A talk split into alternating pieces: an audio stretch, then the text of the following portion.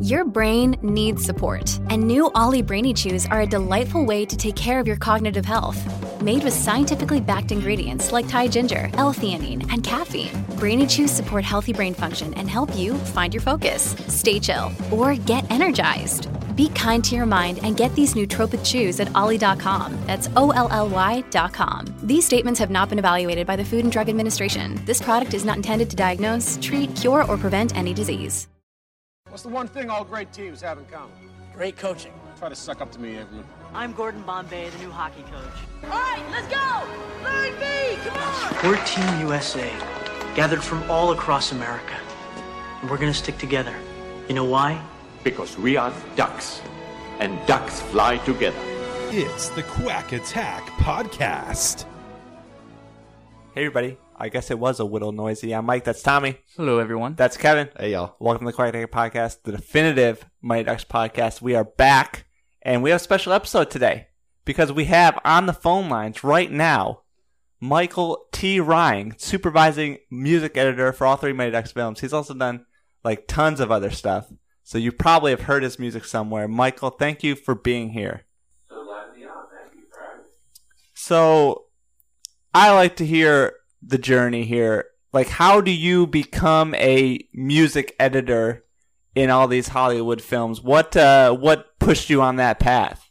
Well, I had a degree have a music education from Oklahoma State University, and I was recruited to come out to California as a high school band director, uh, actually outside Barstow. Uh, while doing that, uh, I took film scoring classes at UCLA uh, with the hopes of becoming a film composer at some point. Uh, after completing that, I moved to Burbank and um, moved my family there and was sort of trying to find jobs as a composer, walking around with my uh, cassette tape at that time. It was the uh, the late 80s and my resume and trying to find places that would hire composers. And I got tired of walking around one day and decided to call a sound effects company uh, to see if they had composers who worked with them. So I called a few and I finally called this one in particular and I told them what I was going to do. And there was a pause and the receptionist said, are you calling about the driver job? And I said, yes. so uh, I went down there quickly with my resume and I uh, was handing it in and the guy who owned the company came out and saw me and sort of asked me what I was doing and I told him and he said, we'll come back to the office. Let's talk for a minute. And, um, so we talked and I was older than most people who would apply for a driver or a production assistant sort of job. So he said, why do you want to do this? And I said, well, you know, I've always loved the movies and music. I'm trained to be a composer. I want to get in any way that I can. So he said, okay, well, we'll give you a try. You can start. So they, uh, had me be a driver for a while. After about six months, they, I guess, saw some potential and began training me as a dialogue editor. And I began doing that and then eventually worked my way up to supervising dialogue editor and was working on shows like The Wonder Years and Parenthood and uh, Hooperman and some small features. And while I was doing that, I was getting to know the music editors who worked on those projects. And there was one particular company called Segue Music, had a lot of music editors. And after a while, when I would have slow times, I would go over to that company and I'd sort of hang out and see what they were doing. And finally, they had an opportunity uh, for an assistant music editor to come on board, and they called me and asked if I was interested, so I did, and sort of worked my way back up uh, through assistant music editing, and then became a supervising music editor over there. Uh, and it was during that time when I did the Mighty Ducks films, and since then have left and started my own company, and then gone out independent as well. And that's my journey. Wow, very succinct. So I have a quick question. Um, you said you were able to, I guess, impress them as you were a driver. Uh, what exactly impressed them with your driving? Unless I'm totally misinterpreting this industry term. Well, it wasn't that I that I was impressive as a driver. It's that um, I did my job well as that, and that I seemed to have a fair amount of smarts. And when I wasn't you know, cataloging things and driving and delivering, I would try to sit with the editors who were working there and get an idea what they were doing, so they saw that you know I was possibly smarter than the average bear and had the potential to move up quickly. Very cool. Um, and can you tell us real quick what you did as a, a dialogue editor? Is that exactly what it sounds like? Uh, it kind of is. Basically, the job of a dialogue editor is to take all the uh, dialogue sound that is shot on set um, and go back to the original recordings from the set because what they'll do is they'll load those into uh, some form of an, an editing piece of equipment, and the quality is not necessarily that good. So as the dialogue editor, I go in and I make sure that it's all uh, the best quality from the original, uh, at that time, quarter inch tapes that were done. Now it's all done digitally.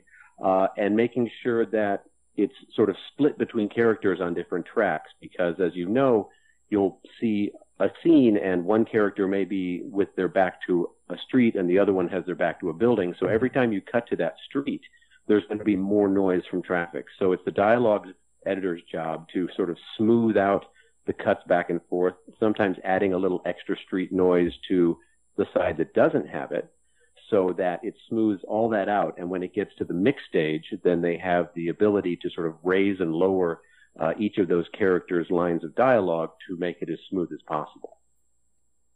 So, uh, if you were to go back uh, in the past and tell, I don't know, 12 year old you that uh, you would have 120 m- uh, movie credits to your name, what do you think you would have said back then? Uh, I probably would have said something like, "Great, the plan worked." nice. It all came together. Uh, I, when I was uh, in in high school and stuff like that, I was you know film scores and and I think one of my first uh, LPs that I ever bought was the soundtrack to. And I, I think I played the grooves all the way through on them. Uh, and often I would have to put music behind someone's dramatic reading. In those class, they were doing a poem and they wanted to sort of spruce it up with some background music. I would sort of be the person to see if I can find a piece of music that'll work for that.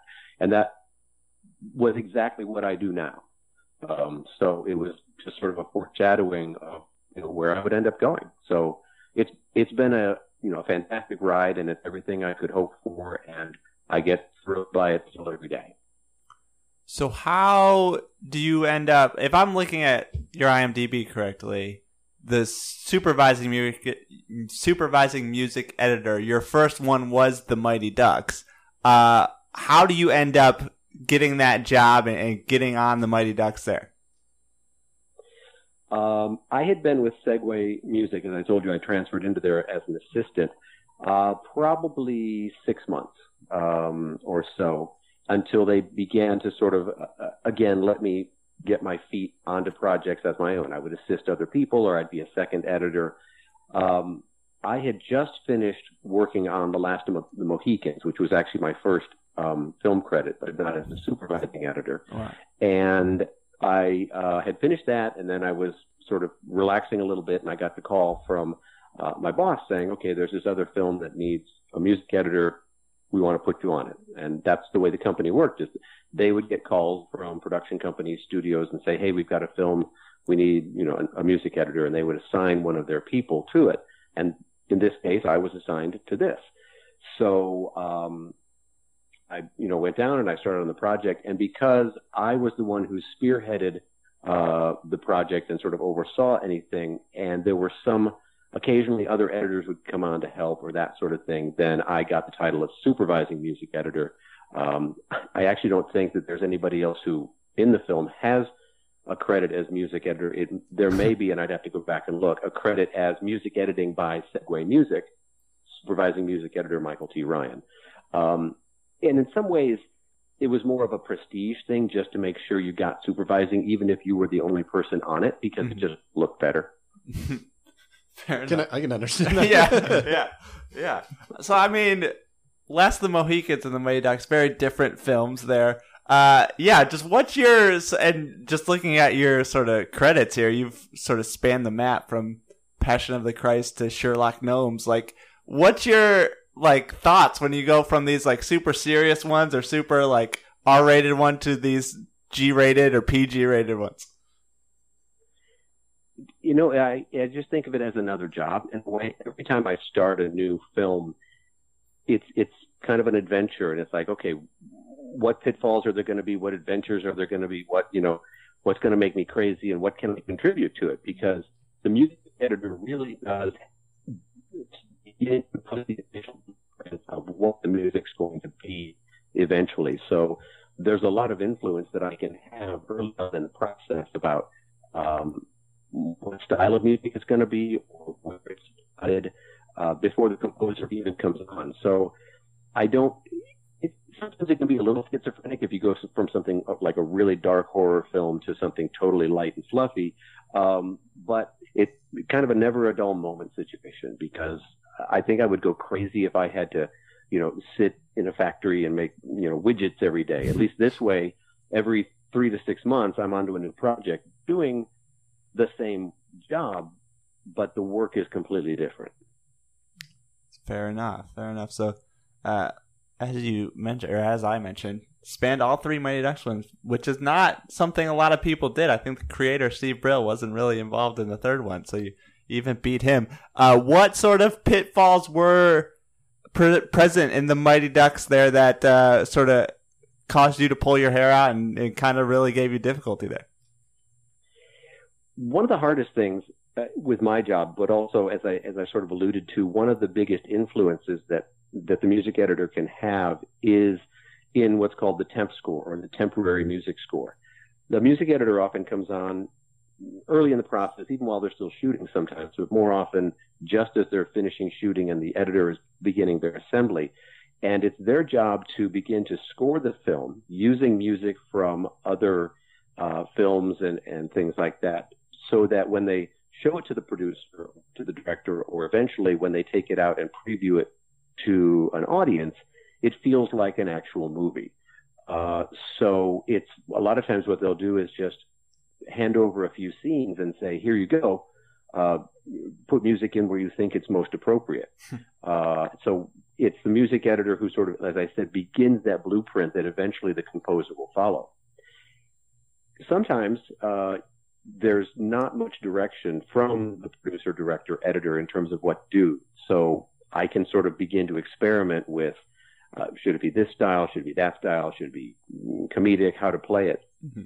So that can be sort of where the hair pulling happens because I might put in something which I think seems appropriate and works very well, but it may be totally different from uh, the direction that the director, you know, Steve Herek, might have wanted. Uh, and this was my first of five films with Steve, so you know, eventually we got very much in sync as we got farther down the line.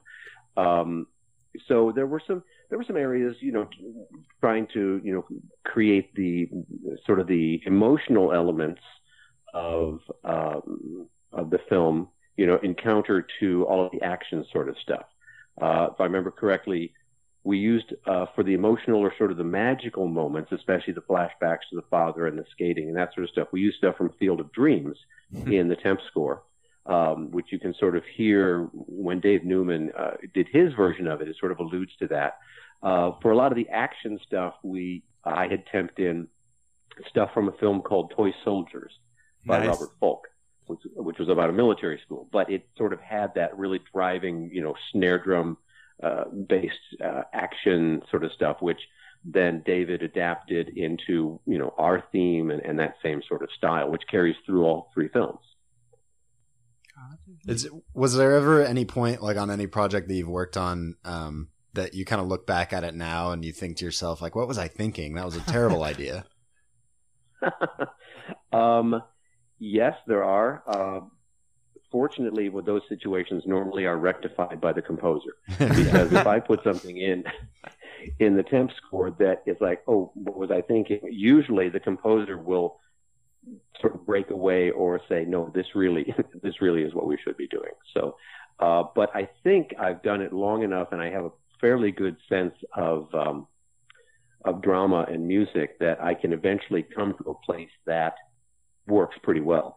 And you've also got the director and the producer who are sort of behind you saying, no, this is what we need. So, uh, you know, I may have some bad ideas in the beginning, but that's the way ultimately the project needs to go. Um, and so obviously in the Ducks, there's, um, you know, a couple of very famous Queen songs used in the trilogy. Um, and it, you know, they're very much pegged to, to scenes in, in the movies. Do you recall what the process was of, of like did you know Brill and Herek did they say hey we want these at this certain times or or how involved are you with that? And um, you know and, and also you know acquiring the rights to some of these you know big time songs. Well a lot of that had to do with Disney, because not long before that, um, I think Disney Records had acquired the rights to a lot of Queen library, and they found this as a way to those songs appropriately, appropriately to them. There was some uh, pushback at times from the filmmaker, especially from Steve, um, about the use of them, and especially I believe at the end of oh I can't remember exactly was it into the first one um, where he felt it was more appropriate to go out and score in a big score suite, score suite instead of mm-hmm. um, using the, the Queen song. But um, you know, ultimately, I think it was in a way a marketing decision on Disney's part. Um, but it has sort of become iconic now with the films and with everybody who watches them associate those songs. So, um, you know, it worked. It became a hallmark for the films, and I'm sure, you know, it also became a successful marketing tool. Is that common where studios are sort of trying to push their own or trying to sort of uh, sort of place their own products in there? It's not uncommon. No, it's not. Um, especially those studios who have, you know, a large music division like like Disney does, Warner does. Um, they can only go so far because, especially as you have stronger filmmakers, uh, they'll definitely get pushback on that. And sometimes those choices are appropriate and correct, and they work, you know, as a nice center for the project. Uh, other times they'll suggest, hey, let's use this, this, this, and we'll try them, and they may fall flat on their face. They that was a good idea. It's not, um, uh, you know, the the movie arts. That's it's the movie business. So you know, mm. there are always those considerations. Yeah. So I mean, when you look at like through these three movies, obviously you came back for the second two. Are you thinking like you need continuity throughout, or is each film sort of separate? How did you sort of approach the sequels? Um, they very much had to have continuity throughout. And one of those continuities was going to be the score.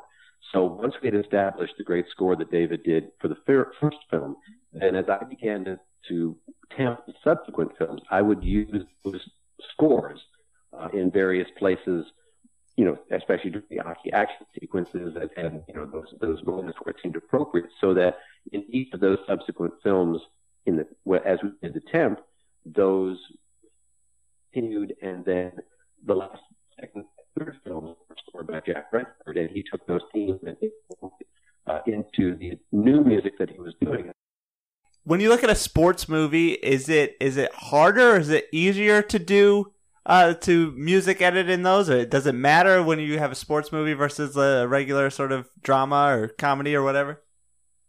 In a way, it's as to how they should be. You know, like the Mighty Ducks films or Miracle, you know, where there's a real sort of underdog triumph sort of thing. There's there's a an arc that's built into the filmmaking as well as the music, and there are some really good scores out there from uh, uh, sports films which can serve that purpose. And you can also branch out like we did on this and go to a film which you wouldn't necessarily think of as a sports film, the, the uh, uh, Toy Soldiers, which I mentioned, which is more military, but it worked because there was sort of a military uh, feeling to some of these action sequences. And if you listen to sports scores, whether it's you know, Rudy or the parts of Forrest Gump that are you know sports oriented, or you know this and who knows how many others, there is that sort of military action feel, almost you know like a, a gladiatorial sort of uh, moment. So there's sports films have an an element of battle and conflict, and you can use music in these temps from other films, you know, whether it's, you know, the, uh, a more action movie or something like that. Um, so there's a lot to draw from to um, sports films. When you're um, kind of speaking generally, when you're working on a project, how long does it take you to kind of realize, hey, we got like a, this is gonna be really good. People are gonna love this versus a you know, this this is a fun movie, or you know, it's whatever. This probably isn't going to win awards. Like, how long does it take you to do that, or do you know, like, when you're taking on a job, you know, you know what you're getting into? Unless it's a known property or or something that just seems like it's going to be sort of epic to begin with, like The Passion of the Christ or, you know, Spider-Man 3, which you've come from, you know, things like that. A lot of times I don't know if it's going to be successful or not until it actually comes out because you get so immersed in it and you get sort of a tunnel vision that you lose you lose perspective on it a little bit because it's all nuts and bolts at this point. Uh, it's like being, you know, building a car and being inside of it and putting it all together, and you don't really realize what it looks like on the outside to everybody else until it drives out the, you know, the door. So can you just like at the end, can you just watch the movie and be like okay with how it turned out, or are you like picking apart every little music aspect that's in there?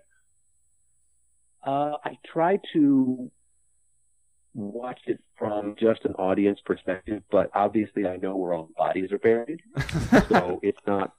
Um, I can't totally separate myself from it, but I do try to sit back and and just enjoy it as a as a film goer, which I also do to any other film. A lot of times people will say, "Well, you know, you're so immersed in music and movies. Do you analyze every movie you watch and, and tear it apart?" And I said, "No, I just I sit and, and enjoy the the movie." And if it's done properly, you don't necessarily notice the music in it unless it's meant to be noticed. But a good film score supports the story and doesn't overwhelm it. Although there can be moments where it's pushed for a dramatic reason. Is there a, is there a movie or project you've worked on that maybe isn't necessarily known for you know its score or or you know you know obviously everyone you know knows Last Mohicans and you know kind of that you know very powerful music. Is there something that you think you know we should go and watch and listen to to to really kind of appreciate the work that went into it that maybe you so like uh, people wouldn't really think of as being you know known for its music? Well, one of my favorite um, films that I did, which Steve actually directed as well, Steve Herek, uh, was 101 Dalmatians, which nice. Michael Kamen scored and people, you know, would probably go to watch that and think, oh, cute dogs and that kind of stuff. But if you really pay attention to the score, there are some very good musical elements that Michael brought to it uh, that are little quotes of other things. Like at one point, there's, um, how much is that doggy in the window? Mm-hmm. Or um, there's a couple other sort of dog themed moments uh, that are um, other other film you know that that nothing jumps off my my plate at the moment of that but um I, some of the the composers that I've worked with like like uh, Michael Kamen and Michael Tavera and uh, Holy Man with Alan Silvestri and uh, the, things that Chris Bacon and I have done, like Source Code and Sherlock Gnomes, uh, just really great writing that people don't necessarily um, think about it. A source code that, that Chris Bacon did. Um, really good film, and the the score is very interesting because it's sort of a throwback to uh, Bernard Herrmann sort of stuff, like North by Northwest, especially if you listen to the opening uh, the opening credits to that, and just the way he he works around with with a lot of the themes and and really supports the film is is uh, really good, I think. So you mentioned working with these composers and they're coming out with st- scores. Uh, how involved are you sort of in the process of, of, actually coming up with those scores? Do you just sort of tell them this is what I'm looking for, then they hand you something in return, or are you with them sort of uh, composing it as well? I'm not necessarily composing it, but I become the liaison between the filmmakers and the composers because if I've worked with the filmmaker on creating this temp score, I've been able to discover what they like and don't like and how you know the music you know where it should be because we've gone through a lot of stuff in cases and thrown out ideas and and come up with this template. So once the composer comes on the music editor is very important in being that person who can tell the composer the information and the insights from the filmmakers as well as once the composer begins writing the original music i can help the filmmakers to understand what they're doing and to accept things that are maybe slightly different from the temp. Because what can happen is filmmakers can get uh, what we call temp love because they've worked so hard on that temp score nothing else could ever you know surpass it. And yet they have a composer who's going to be writing original music and bringing new and exciting things to it. So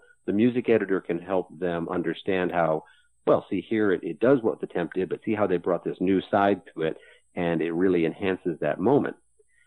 And then once the composer has has written that score i'm usually the one they'll create demos of it in their synthesizers and i'll load them into my computer and i'll play them for the filmmaker and get approvals so that everything you know they've heard all the music and they figured it all out before it's actually ever recorded if we are doing a live like orchestral session. In some cases the composer is uh, creating the music in the studio in in their synthesizers but still it all has to be approved before we get to the final mix. So it's my job to sort of help that process and I'm often working with the composer. Sometimes they'll say, okay, here's this scene.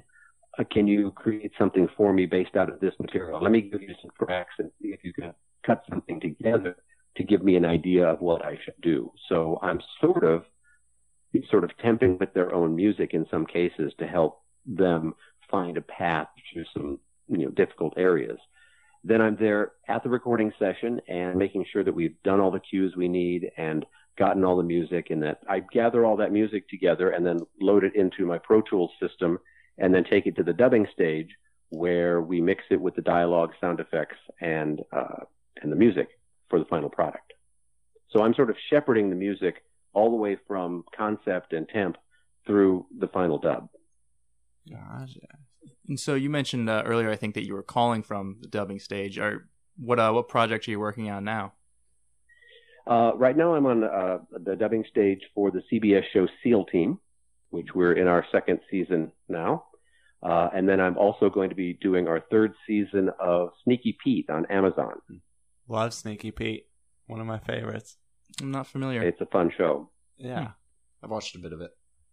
I enjoy it. So yeah, so uh, you just talked about you you're in it and you're not really hundred percent sure until it comes out, and I think a lot of people we've talked to has talked about the same thing, and they weren't even 100% sure the Mighty Ducks was going to work, and now it's this whole sort of uh, thing that people like us in our 20s and early 30s have sort of held on to for nostalgic reasons. Like, how do you look back at your work on the Mighty Ducks? What what do you what's your sort of grade of yourself there?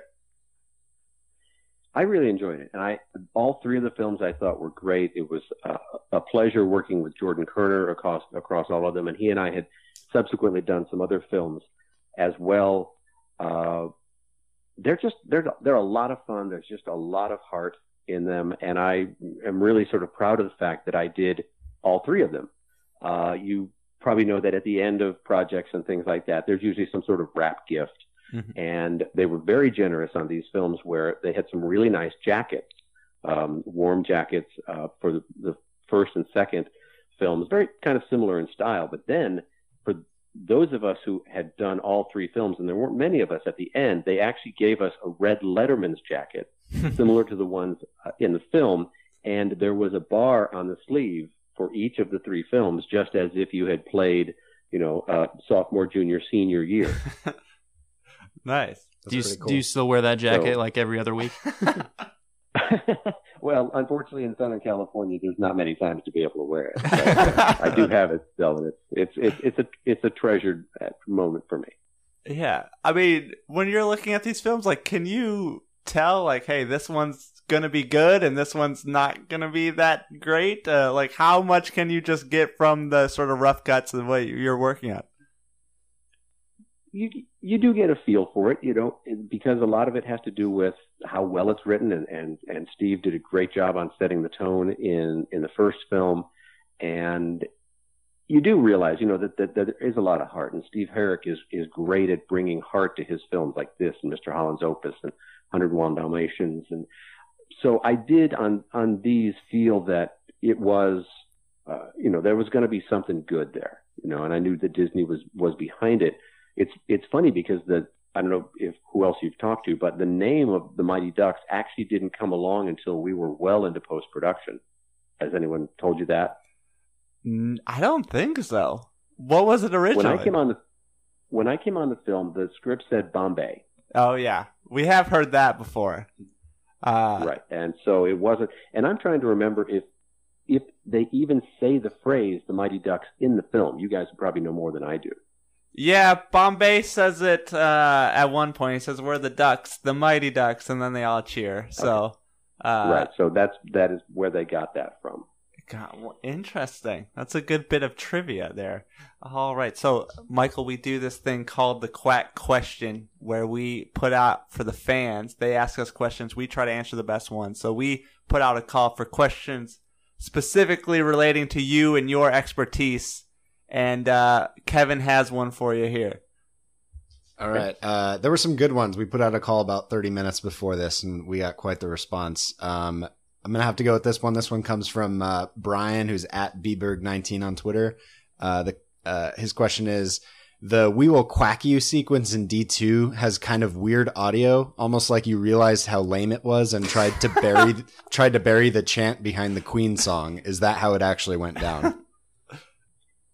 A little bit like that, yes. I think that if I remember if I remember correctly, uh, the they may have been just a little bit off and so it just sort of helped to support it and bring it up to double it up and, and, you know, create that sort of mashup, if you will.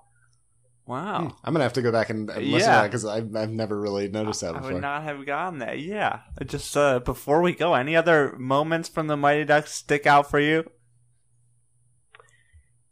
I was looking the other day at um, Mighty Ducks 2, D2. Um, and it was interesting because I remember at the introduction of the new players, each one of them sort of has this musical moment for them. And I remember that I was sort of the one who, putting in temp score for those, established what they were being. And it, it, they're a little bit obvious, obviously. Um, uh, Luis has the, the sort of Cuban um, sort of stuff and, and that. But I remember they said, you know, come up with something for these which which I did for those. And then when they begin to play that first scrimmage, uh, there's this sort of sort of jazz country thing going on uh, for that. And I remember uh, I used music from City Slickers, Marc Shaiman's mm-hmm. score, because it did it sort of had a bit of that western stuff for you know the Tex character, but also was sort of wacky because of all this the stuff that was going on. Um, so that was one of the places where I remember having an influence musically, and also in into later when they're in one of the games. I, I think it's against Italy, and they're you know the the the guys are just bashing the other players, and we have the Anvil chorus from. Um, I remember that, yeah. Person, but you you notice it. Uh, that again, that was one of my ideas to put that in because it was opera. We're thinking Italy, but they're also beating the heck out of these guys. so um, another one of the places where I was able to, to put a little influence on it. Nice. I love it. I love it. All right. Michael T. Ryan, supervising music editor for a bunch of stuff. Hear his music, SEAL Team on CBS. Anywhere else that's out right now that people can go and hear kind of your work? Um, Sherlock Gnomes, you know, it came out earlier in the year, but if you haven't checked it, check it out. It's great because it integrates not only original score but also uh, song bits from uh, from Elton John songs, which are you know sort of key elements for characters, as had been in the first film, Gnomeo and Juliet. Uh, and there's some cases where I had to sort of cut those bits of song into and around the score uh, to make those work. So hmm. it was a fun little process of combination of of original score from Chris Bacon as well as the Elton John songs. Awesome, awesome. So for us, the quackattack.com, at quackattackpod on Twitter, facebook.com slash quackattackpod. Go to iTunes, give us five stars, tell us your favorite musical moment from the trilogy. I'm sure Michael was involved in it. Well, I guess he had to be. Uh, go to the shop, keep using the Amazon link, and remember, ducks fly together. Ducks fly together. Quack, quack.